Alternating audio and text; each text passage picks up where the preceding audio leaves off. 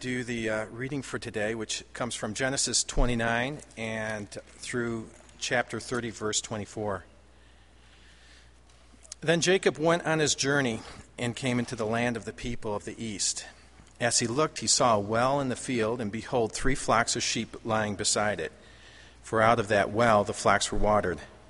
The stone on the well's mouth was large, and when all the flocks were gathered there, the shepherds would roll the stone from the mouth of the well and water the sheep and put the stone back in its place over the mouth of the well. Jacob said to them, My brothers, where do you come from?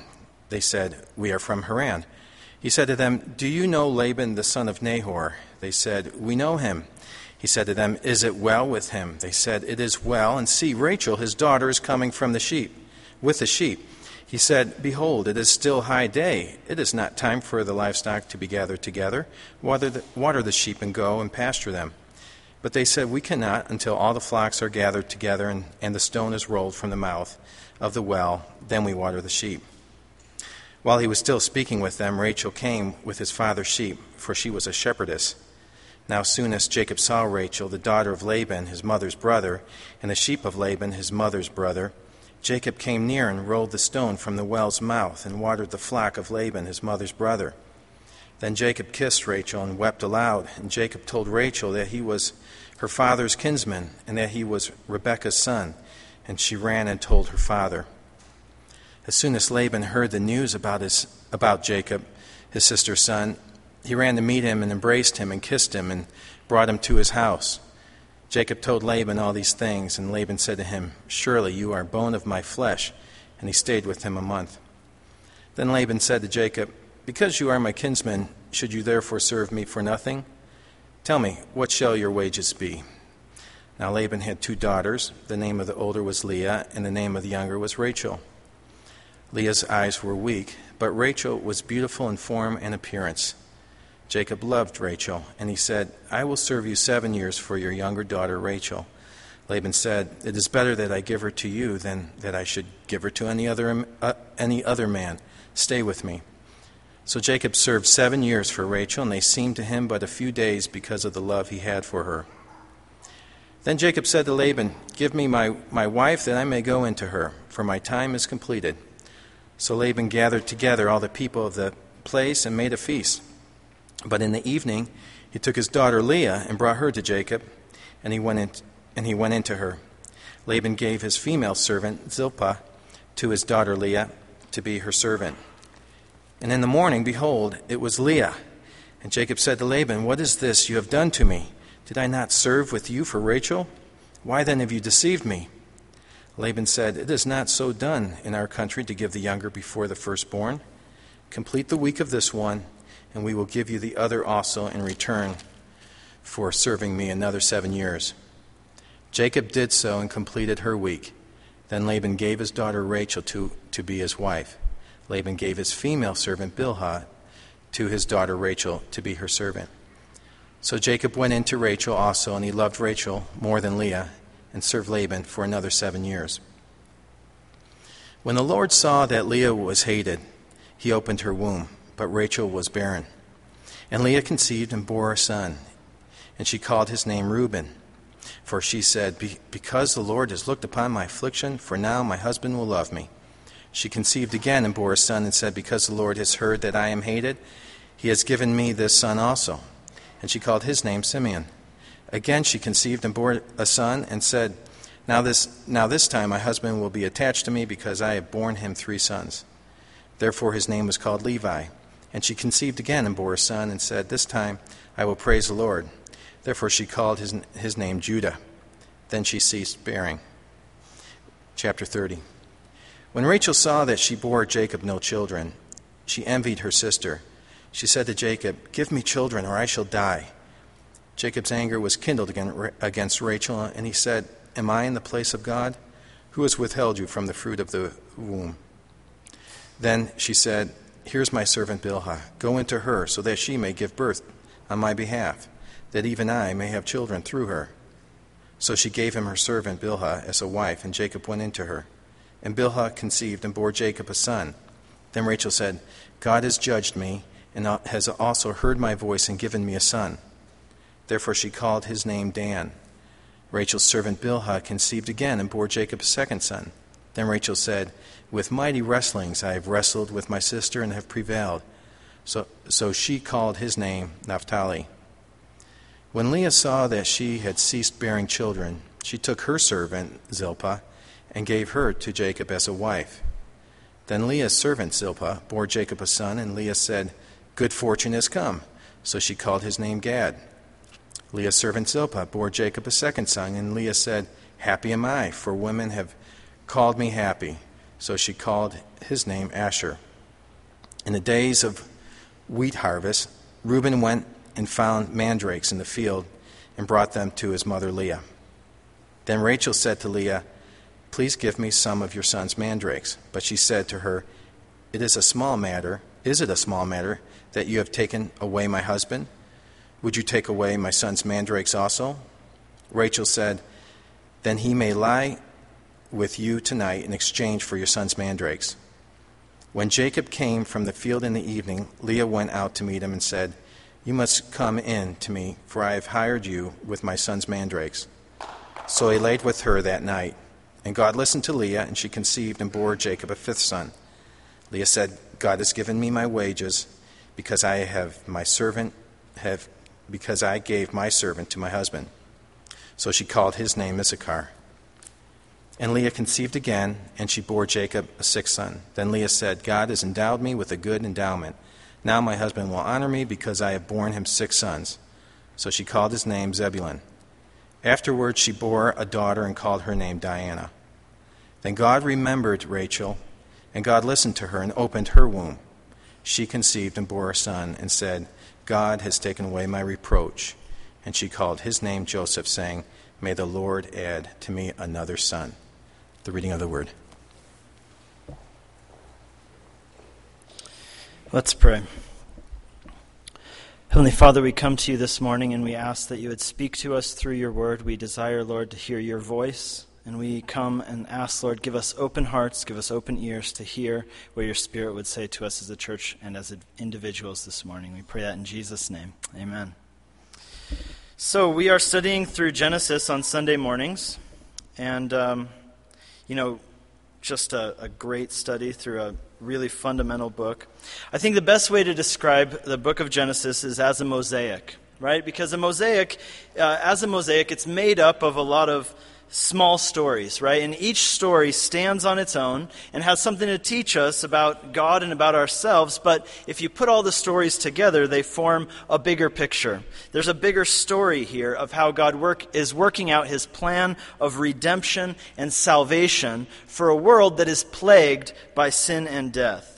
So, Genesis really itself, if you, if you go with that mosaic theme, Genesis itself also is a piece in an even greater mosaic the mosaic of the story of salvation and redemption. And this is a story which began the moment that sin entered the world, and it reached its climax on the cross of Calvary, and it will reach its final conclusion when Christ returns again at some point in the future. This is a story that in reality all of us are living out. We, uh, each of your lives is a piece in this grand mosaic that God is creating of salvation and redemption. And that's why here at Whitefields, what we do is, is we don't just study popular topics but we want to study the whole counsel of God's Word. Because each part, whether it's Old Testament or New Testament, whether it's a psalm or a prophet or an epistle, these are all pieces of the same mosaic, which is the gospel. The story of what God has done for us in Christ to save us, to reconcile us, to restore us, to redeem us because of his great love for us. So today we're looking at an episode in the life of Jacob. This is an episode where he gets married, he has children. In the grand mosaic of the gospel, this story is an important piece of the bigger story of the birth of the nation of Israel. And the birth of the nation of Israel itself is also a piece in an even grander story, which is the story of how God what we call it the incarnation, how God revealed himself to the world through this nation Israel, revealing himself and then coming to the world as the Messiah, Jesus Christ. But at the same time, as in a mosaic, right, each of these pieces, each of these stories, and this one included, it's able to stand on its own and it's able to teach us a lot about practical Christian living. So, our, our title for our teaching today is uh, Rachel and Leah, sister wives, because that's what they were. And I hope you brought your Bible. If you did, please follow along. We'll be in Genesis 29 and 30, and this is how we're going to break it down. From verses 1 through 30 of chapter 29, we're going to talk about Jacob's love for Rachel. Then, from verses 31 to 35, we're going to talk about Leah's longing for Jacob. And then, chapter 31 through 24, we talk about Rachel's yearning for children. So, Jacob's love for Rachel, Leah's longing for Jacob, and Rachel's yearning for children. Let's begin in the first section Jacob's love for Rachel. Follow along if you got your Bible. To catch up to speed, here's what's going on in our story. Jacob is running for his life because uh, his big hairy brother Esau wants to kill him. Uh, Jacob is not a great guy at this point. He's probably not a guy that you would want to be friends with. He has some major character flaws. Uh, he is a liar and a deceiver. He is a coward. Um, we get the impression that he's also a major underachiever, right? He's now over 50 years old, and he's never really grown up yet. Uh, he's never he's, he's never moved out of the house. He's always lived at home. He's never been married. You know, until now, he hasn't really shown any interest in being married and starting his own family. He's never had his own job, never stood on his own two feet and paid his own bills. His best friend is still his mom. That says a lot, you know. And, and when he finds out that his brother is angry at him and wants to kill him, what does he do? He avoids the conflicts and he packs up his Barbie dolls and he runs away, right? So his mom lives in Haran, or his mom's family lives in Haran. Now, that is about 550 miles away from where he lives, and his family lives in Beersheba. So that's kind of convenient. That gives him a place where he can go to and hide out for a little while while uh, he's hoping that his brother will stop wanting to kill him. So, what we saw last week was that as Jacob is journeying to Haran, one night God shows up and reveals himself to Jacob in a dream. And what happens is Jacob becomes a believer. Up until that point, he's just been borrowing the faith of his parents, as so many kids do, right? Up until that point, that he has an encounter with God. And his faith becomes his own.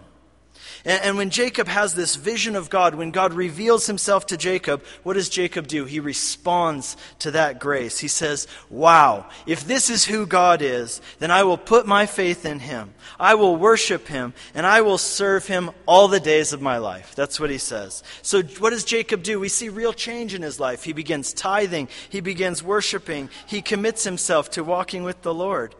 Uh, that's what we would call getting saved, being born again. Uh, this is what happened in our story last week. Jacob came to faith in God as his Lord and Savior. So, what we're at today is this we've got Jacob, and he's a brand new believer. He's a new believer. And now, what we're going to see today is the beginning of that part of his life, which the New Testament refers to as sanctification.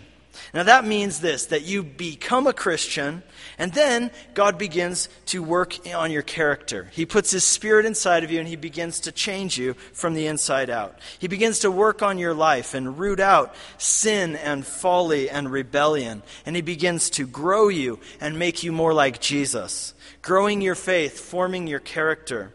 You know, that's where most of us are at who are here today. If you've already put your faith in Jesus, that's where you're at right now in your walk with God. So God has a plan for Jacob's life. God is going to take this man who is deceitful and cowardly, and he's going to transform his life, and he's going to make him into a patriarch. He doesn't look like a patriarch yet. That's why God's got to work on him a little bit. This is the gospel, right? That God will accept you just as you are. He's not shocked by your sin. He doesn't say, Ew, you're gross. Get away from me. You know, he doesn't say that to anyone. Rather, he says, Come to me just as you are, with all your sin, all your imperfection, and I will pour grace on you. I will pour blessing on you and forgiveness. And if you will take my hand and walk with me, I'll take you beyond that. I'll transform you. I will change you from the inside out. I will make you into the person that I know you can be, that I desire you to be. I'll make you a person who's joyful, a person who's fulfilled, and ultimately a person who is actually a blessing to others. That's the whole picture of the gospel. That God saves us, but then he begins to sanctify us. And, and how does he go about doing that work of sanctification practically? Well, let's look at Jacob's story here. And what we see is in the next few chapters, we see that God is sovereign over the circumstances of our lives. And God uses the circumstances of Jacob's life as the means by which to form his character and mature him and sanctify him. So here's how this goes down, right? After walking for over 500 miles, Jacob finally gets to Padan Aram. Now, this is, this is where his family lives. So he sees a well, which is kind of a gathering place in that society. So he goes over to the well and he starts talking to people and he says, Hey, do, do any of you guys know a man named Laban? You know, he's my uncle. He's not expecting me, but I'm here. I want to find out where he lives. I don't know where, where he stays. So these people, you know, this is how you did things before there were cell phones. I know there's a few of you here who still remember this. You had to, like, go, it was a hassle. You had to go and talk to people and be like, hey, do you know where this is? And they would be like, yeah, it's over there. And, well, we're all glad that those days are over, but uh, here's what they had to do. He, it was a hassle. So he finds some people. They're like, yeah, we know who Laban is. And actually, that's his daughter coming here this way right now. So, okay, cool. So uh, Jacob, he's standing there talking to these guys. If you're following along in the text, you see he asks them, hey, so why are you guys standing around this well right here? Uh, what are you doing? Why don't you just water your sheep and then take them out to the pasture?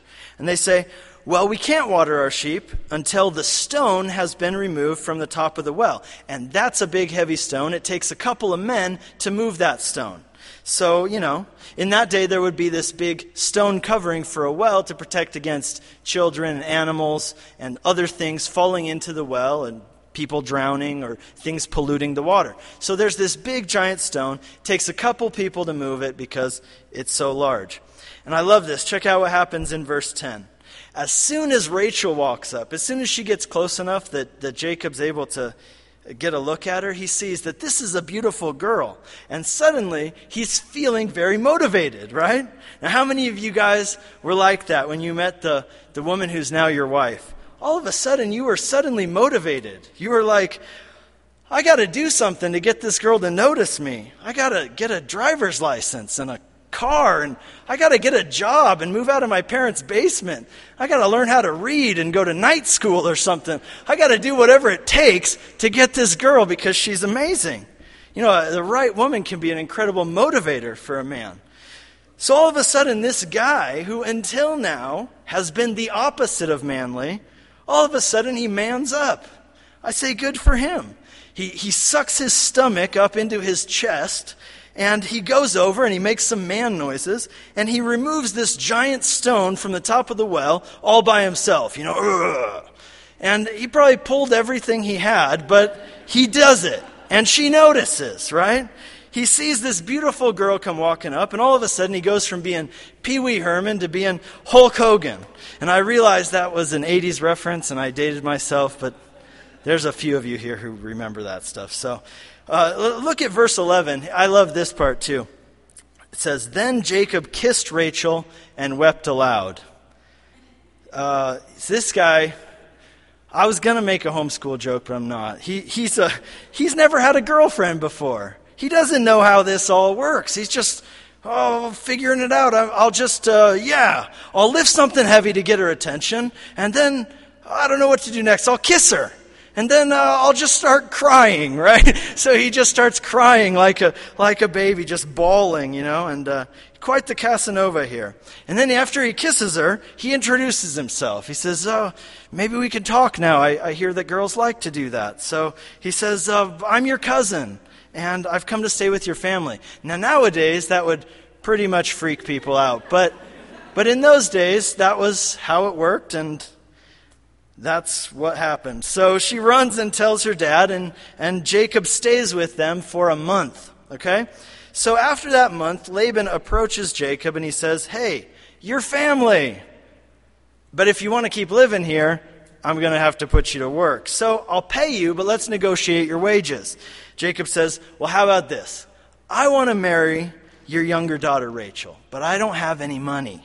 So I'll work for you for seven years if you let me marry Rachel. Now, back in that day, you know, it was a real bartering thing. But uh, Laban says, Yeah, I'll take seven years. That sounds great. Um, so Laban has two daughters. Leah and Rachel. Leah is the older sister, and it says that she was weak in the eyes. Now, this is a, a, bit of a Hebrew euphemism, which is more or less a gentle way of saying that she was hard on the eyes, is how we would put it in English today. Uh, she was not very attractive.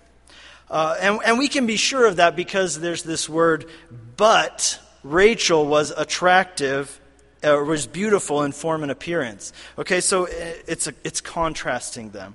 It's making it clear to us that Rachel was attractive, but Leah was not.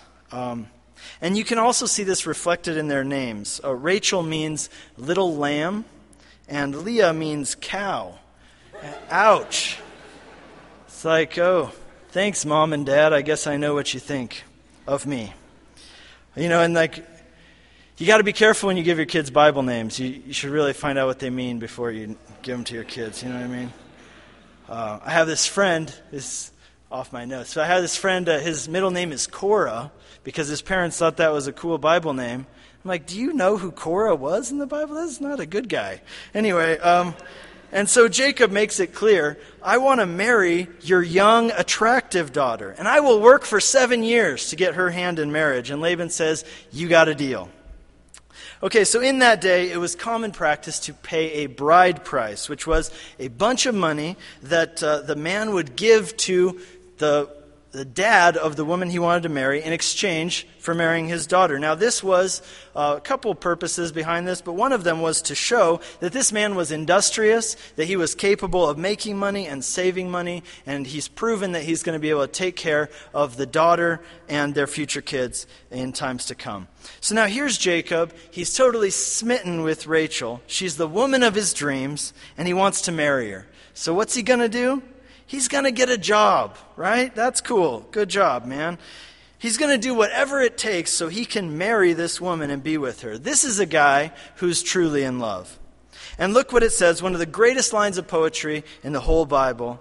Verse 20 says So Jacob served seven years for Rachel, and they seemed to him but a few days because of the love he had for her.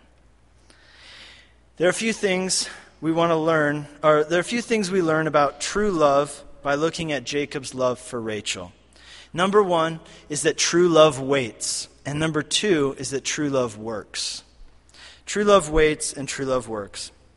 I would say this I think that most women completely underestimate their value. Um, I, would, I would say this also. I have seen a number of women that I know, young women that I know personally, who have given themselves away too quickly, too easily, and too cheaply. Look at this. Jacob thinks this woman is so amazing that he essentially gives himself into slavery for seven years just so he can be with her. That's a guy who really loves this woman. So, young ladies who are not married yet, I'm going to speak to you. I want to tell you this don't give yourselves away too easily.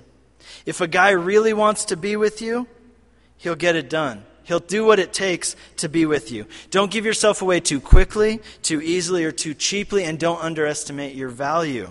And don't feel sorry for him, okay, if he has to wait for you or work for you.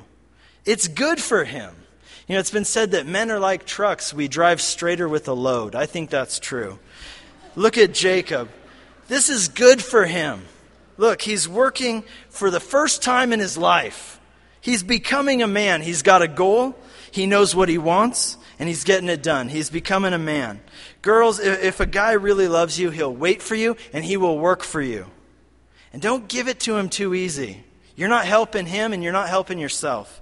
If he's not willing to wait for you, if he's not willing to work for you, then don't waste your time with him. You don't want to be with a man who doesn't treasure you.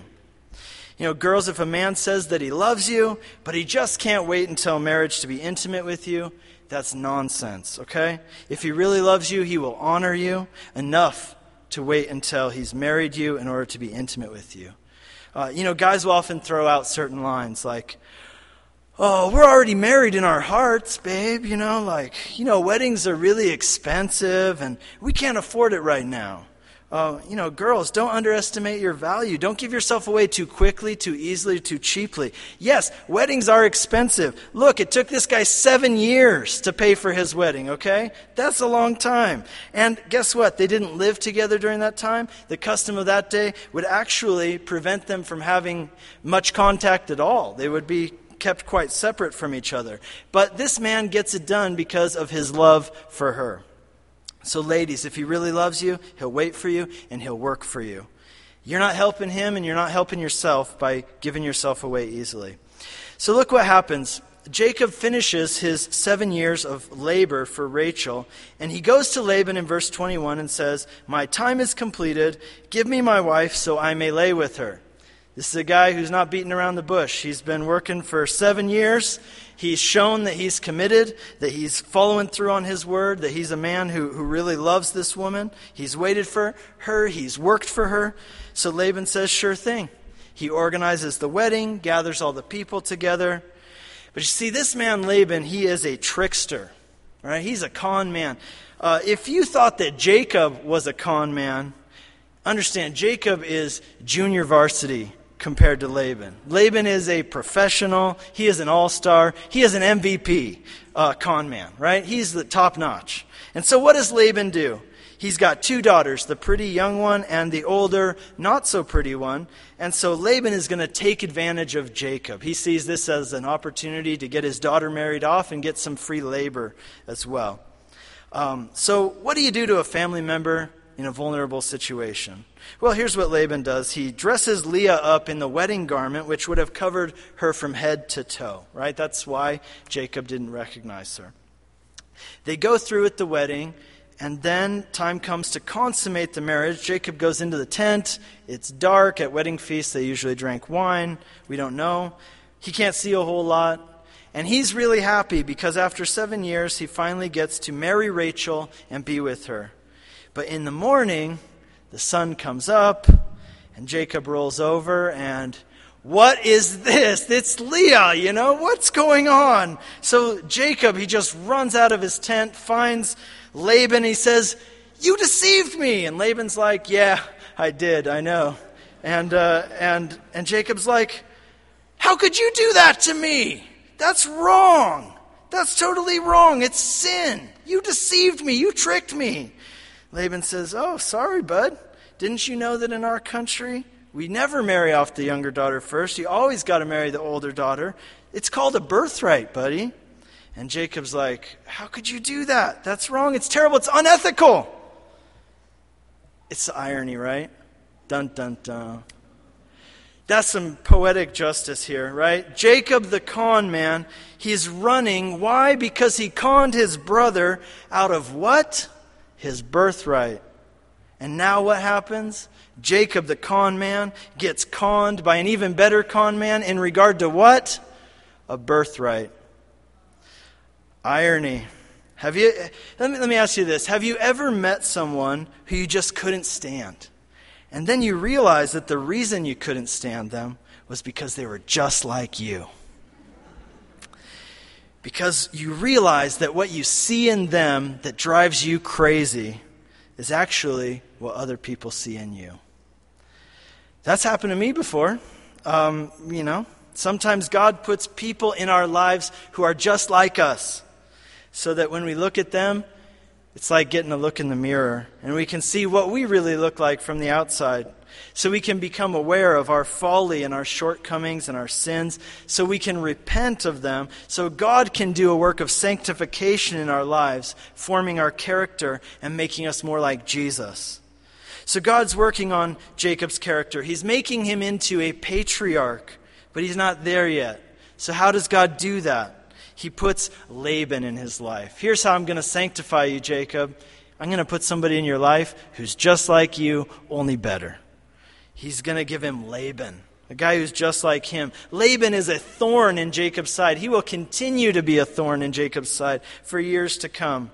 But it makes him realize wait a minute. What, what Laban did to me is a whole lot like what I did to my dad and my brother. Oops. Lord, I, I see now. I see that I've fallen short. Lord, please forgive me. Please change me. Please make me more like you. Let me ask you do you have anybody in your life who you just can't stand? Could it be because they're actually a whole lot like you? Is the thing which bothers you about them actually something that God wants to address and change in you? So Laban says to Jacob, I'll tell you what, if you still want Rachel, you can have her just complete the week of this one. Now, it's because the wedding feast lasted for a week, seven days, right? He says, I'll give you Rachel too at the end of this week. Jacob says, Yes, I'll do it. I'll do whatever it takes to be with this woman because I love her and I have to be with her. True love waits, true love works. In total, Jacob waits for seven years to be with this woman, and he works for a total of 14 years because he loved her. So, girls, ladies, again, don't underestimate your value. Don't give yourself away too quickly, too easily, or too cheaply. Here's our second uh, section here Leah's longing for Jacob from verse 31 to 35. You know, it's pretty easy to feel bad for Leah in this situation, right? We see that she is an unloved wife. She desperately wants her husband to love her. But, what, but think also about Rachel and, and Jacob. They're madly in love, they just want to be together, but every day there's Leah in their lives. Jacob doesn't love her. He's never loved her. He's never wanted to be with her. He didn't want to marry her. For Rachel, that's her sister. She has to be tormented by the knowledge that her husband is married to his sister and even sleeps with her. This is a terrible situation for everyone involved. You know, when we see polygamy in the Bible, it's kind of like when we read about murder in the newspaper, right? Just because the New York Times tells you that somebody murdered somebody, it doesn't mean the New York Times is encouraging you to go and murder somebody, right? Same way, the Bible tells you these people were polygamous. That doesn't mean that it's condoning it, just telling you the facts. Furthermore, every time we see polygamy in the Bible, it's always in a negative light. It always has negative repercussions. It's never encouraged. In fact, here what we have is Rachel and Leah. They're sisters who are sister wives in the truest sense. In Leviticus 18, verse 18, later on, the law will actually forbid this kind of marriage in which a man marries two sisters. So, uh, because, right? Why? Because this episode of Sister Wives did not go very well. But take note of the names that Leah gives her first son. When you look at the names that she gives her sons, you see that they're terribly revealing of the struggle that's going on inside of her. In verse 32, she names her first son Reuben. Reuben means, see, a son. Look, a son. Because the Lord has looked upon my affliction, now my husband will love me. Leah thought, I've had a baby, I've given him a boy. This is going to bring us together. This is going to make him love me. But it didn't happen. Verse 33 Simeon means the Lord has heard. And she says, Because the Lord heard that I am hated, he gave me this son also. She says, Now I've given him two sons. This will truly, surely win his heart. But it didn't. Verse 34 Levi means join. She says, This time my husband will be attached to me because I have borne him three sons. You know, Le- Leah thought, Three sons, this has got to do it. Jacob's heart will finally be joined to mine. But it wasn't. And in verse 35, Judah means praise. And notice this. This time she says, This time I will praise the Lord. You know, this time there's no mention of her husband. By son number four, Leah realizes that no matter how many sons she gives to Jacob, Jacob still isn't going to feel towards her the way that she wishes he would. Um, she, she, instead, she decides that she's just going to praise the Lord for giving her these, these precious children as gifts, rather than hoping that Jacob will finally love her because of the kids. Judah means praise, and, and that reflects Leah's attitude. Leah has wisely chosen to draw close to the Lord rather than trying to continue to win Jacob's devotion. Now, it's interesting when we look at this and we realize that although Jacob did not love Leah, he still continued to sleep with her. Uh, this story might be 4,000 years old, but there are women today who do the same exact thing that Leah did, right? They hope that by sleeping with a man, that it will cause him to love her. Um, but it didn't happen in this story, and, and oftentimes it doesn't happen today either. You know, they hope that if I could just get pregnant with the baby of this man who doesn't really love me, his heart isn't really devoted to me, well, then maybe he will become devoted to me. But oftentimes, women who, who do this kind of thing, they experience the same disappointment that Leah did. They realize that neither sex nor babies is enough to make this man love them the way that they desire to be loved. Studies have shown that men are much more uh, able to separate emotions from intimacy. Uh, one, one fact, or in fact, one study in the Los Angeles Times asked men if they had ever slept with a woman whom they actively disliked, and 58% said yes. However, there is one thing that Leah does right. She turns to the Lord in her loneliness and her despair. She says, I'm going to worship the Lord now. I'm going to draw near to the Lord. I'm going to stop trying to, to focus my entire life on making this man love me. I'm just going to draw near to the Lord. That's the answer. Interestingly, when we look at Rachel, what we see is that Rachel also had an unfulfilled longing, but she did not come to the same conclusion that Leah did. That brings us to our third section in chapter 30, verses 1 through 24 Rachel's yearning for children. Just as Leah longed for her husband to meet her need for love and affection, Rachel longed to have children. And it tore her up that her sister, her ugly older sister, was able to have children, and she wasn't. She had always been the pretty one, she's always been the winner. But now her sister has something that she desperately wants but can't have, and that's children. So what does she tell Jacob? Check it out in chapter 30. She says, Give me children, or else I'm going to die. The irony of it is this it's in childbearing that Rachel is going to die. She'll give birth to a son, Benjamin, and in childbearing she will die.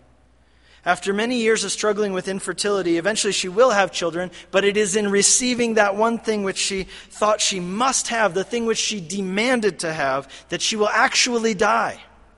And how is that, again, for poetic justice, right? The thing she says she must have, or else her life will not be worth living, is the very thing which ends up taking her life.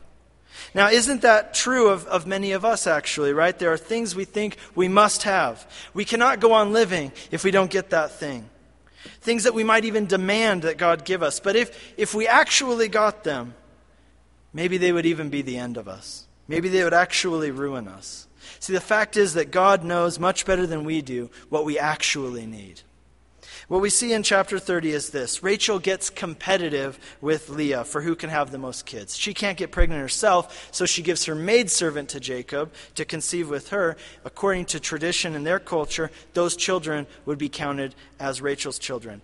Leah, realizing that this is the one time in her life that she's ever been able to beat her sister at anything, she ramps up the competition too. And she gives Jacob her servant girl as well. You know, the names of the children reflect the competitive spirit between these two sisters who are the wives of the same man. You know, in verse 14, we read this part about the mandrakes. Now, mandrakes were a plant that's found in the region. It's quite rare. It's kind of like a strawberry, and it was believed to help um, increase fertility. But finally, at the end of the section, verse 22, we see that Rachel gets pregnant, and it's a boy. This is what she's wanted all along, right? She's finally got the thing which she really, really, really wanted, that she thought she must have. And what does she name him? She names him Joseph. He's going to be important in coming chapters, but you know what Joseph means? It means, may God add. In other words, in verse 24, we see it. She, she's essentially saying, Cool, I got a boy, but it's not enough. I need another one. I need more. Now, here's, here's the difference, and I'm just wrapping it up with this. I want, I want you to see in the attitudes of Rachel and Leah toward their unfulfilled longing. I want you to see the difference in their attitude toward their unfulfilled longing. Leah turned to the Lord to fulfill her unfulfilled longing, but Rachel did not. And ultimately, she dies seeking the fulfillment she desperately longs for. I'll say this the best thing that can happen in a marriage or in a family relationship or even in a friendship is when a person stops expecting their spouse or their children or another person to fulfill them, to love them and affirm them and, and fill that need that they have, that sense of lack that they have in their life. And, and they, and rather, they find that love and affirmation and fulfillment in the Lord. When they recognize, when they realize, my husband is not able to meet the deepest longings of my heart. My children aren't able to fulfill the deepest longings of my heart. My longing for love and affirmation and affection. And they say, I can only find that in you, Lord. Wives, your husband is not Jesus Christ. And you say, You're telling me he's not. Yeah, that's, isn't that the truth? Well, then don't expect Him to fulfill the deepest longings of your heart and soul that can only be filled by Jesus. And men, the same goes for you, and the same goes for parents and friendships. We all need to realize that in the depths of our heart, there is a need, there is a longing for love and affirmation, and identity and acceptance that can only be fulfilled by the love of God through a relationship with God found in Jesus Christ. It's a God shaped hole.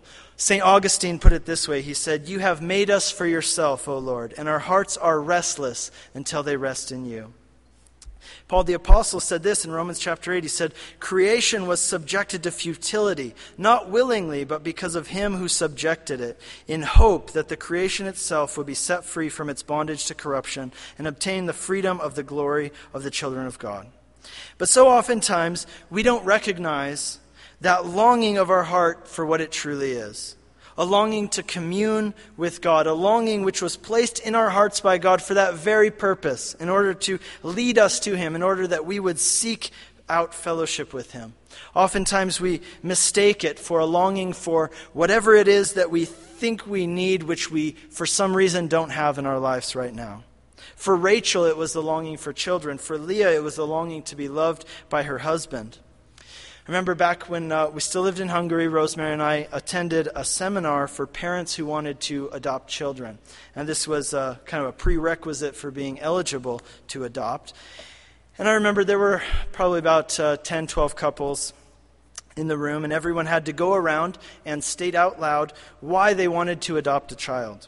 Uh, and out of 10 couples, there were only two couples, Rosemary and I were one of them, who said that we wanted to adopt because we wanted to help a child. Everyone else said they wanted to adopt in order to fulfill a longing within themselves. Um, for some, it was the longing to have a child. One woman in particular, uh, she was honest enough to say that she was single and she wanted to have a child to fulfill the, uh, the need she felt for companionship. I also knew couples through our church in Hungary who, who struggled with infertility for many years, and I would hear them say things like, If I only had a baby, my life would be fulfilled. If I only had a baby, my life would be complete. Now, let me say that I truly feel compassion for those people, and I, and I feel compassion for the pain and longing that they're expressing. Uh, I don't discount it at all, but I, I would have to say that I do believe it is misappropriated. Because I believe that if they had a child, that they would find that that child would not fulfill them in the way that they expected. Uh, they would still have a sense in their heart and soul that something is missing, that they are incomplete. If it's not a child, if it's not the love of a husband, then it will be something else, guaranteed. Not to mention, think about this. Think about how much of a burden that places that kind of expectation places on a child who comes into that situation, right? They say, hey, you are eight pounds of fulfillment for me. And that's your job, Junior. I hope you're up for it. You are here to fulfill me. I know you're only a week old, but you have a tall order to meet. I sure hope you do a good job. I sure hope you don't disappoint me because I'm counting on you. I've got high expectations for what you're going to do for me. And that's not fair to any child. And, think about a spouse or a friend who comes into that kind of situation with those expectations. All the time, the one person is, is shouting without words, with their actions, shouting, Fulfill me. Make me whole. Complete me. Don't disappoint me. All my hope is in you to fill the sense of lack that I feel in my heart and soul. I'm telling you, that's a tall order. It's, it's, and no one except the Lord is able to fulfill it. That's, that's why it's so frustrating. But think about this. What would happen? What happens when you stop seeking your fulfillment in things which are incapable of meeting that need anyway? What happens when you do what Leah did? At least she did it in part. What happens when you turn to the Lord and seek Him to be your fulfillment? And you find your identity in who you are in Him. You find your value, you find love in who you are in Him. And you truly embrace the gospel message. And, and you experience the Spirit of God entering your life and doing what? Romans 5, it says that He pours out the love of God in your heart and fulfilling the deepest longing of your heart, which ultimately is a longing for Him. What happens then is this. I want you to imagine this. It's like a cup Imagine a cup, right, that has no bottom. No matter how much you pour into it, it's always empty. It's never full. It's always empty. That's the image of our hearts and souls apart from an intimate knowledge of God, apart from a relationship with God. But what happens when you truly embrace the gospel message is it plugs up the bottom of that cup, right? It fills that gaping hole. And when the Spirit of God pours out the love of God in your heart, then it's not only, not only does that cup fill up, but what happens? It overflows. And when your cup is overflowing, that means you actually have something to give to others around you. Rather than, rather than always being a needy person who needs others to pour into you, you now become an overflowing cup who has something to pour into other people. And that brings us back to where we started. That's part of God's ultimate goal for all his children sanctification, right? To form our character, to make us more like Christ, and to make us people who are a blessing to others around us. May it be so in our lives. Amen? Let's stand and pray.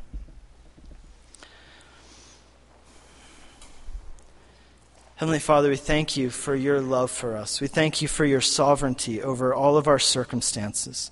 We thank you, Lord, that you love us enough to save us and, Lord, enough to sanctify us. And, Lord, we just want to say right now, Lord, we ask that you would sanctify us. We ask that you would do a work in us. Lord, root out sin and folly and rebellion in our hearts, Lord. Renew us. Lord, help us to see that the thing that we truly long for is you. Lord, and we pray that you would plug up the gaping hole in our soul with you, with the love that the gospel speaks of, with the identity and the acceptance and the affirmation that the gospel gives us. And Lord, that you would fill our cups to overflowing that we might be a blessing to all around us. And we pray that in Jesus' name for your glory. Amen.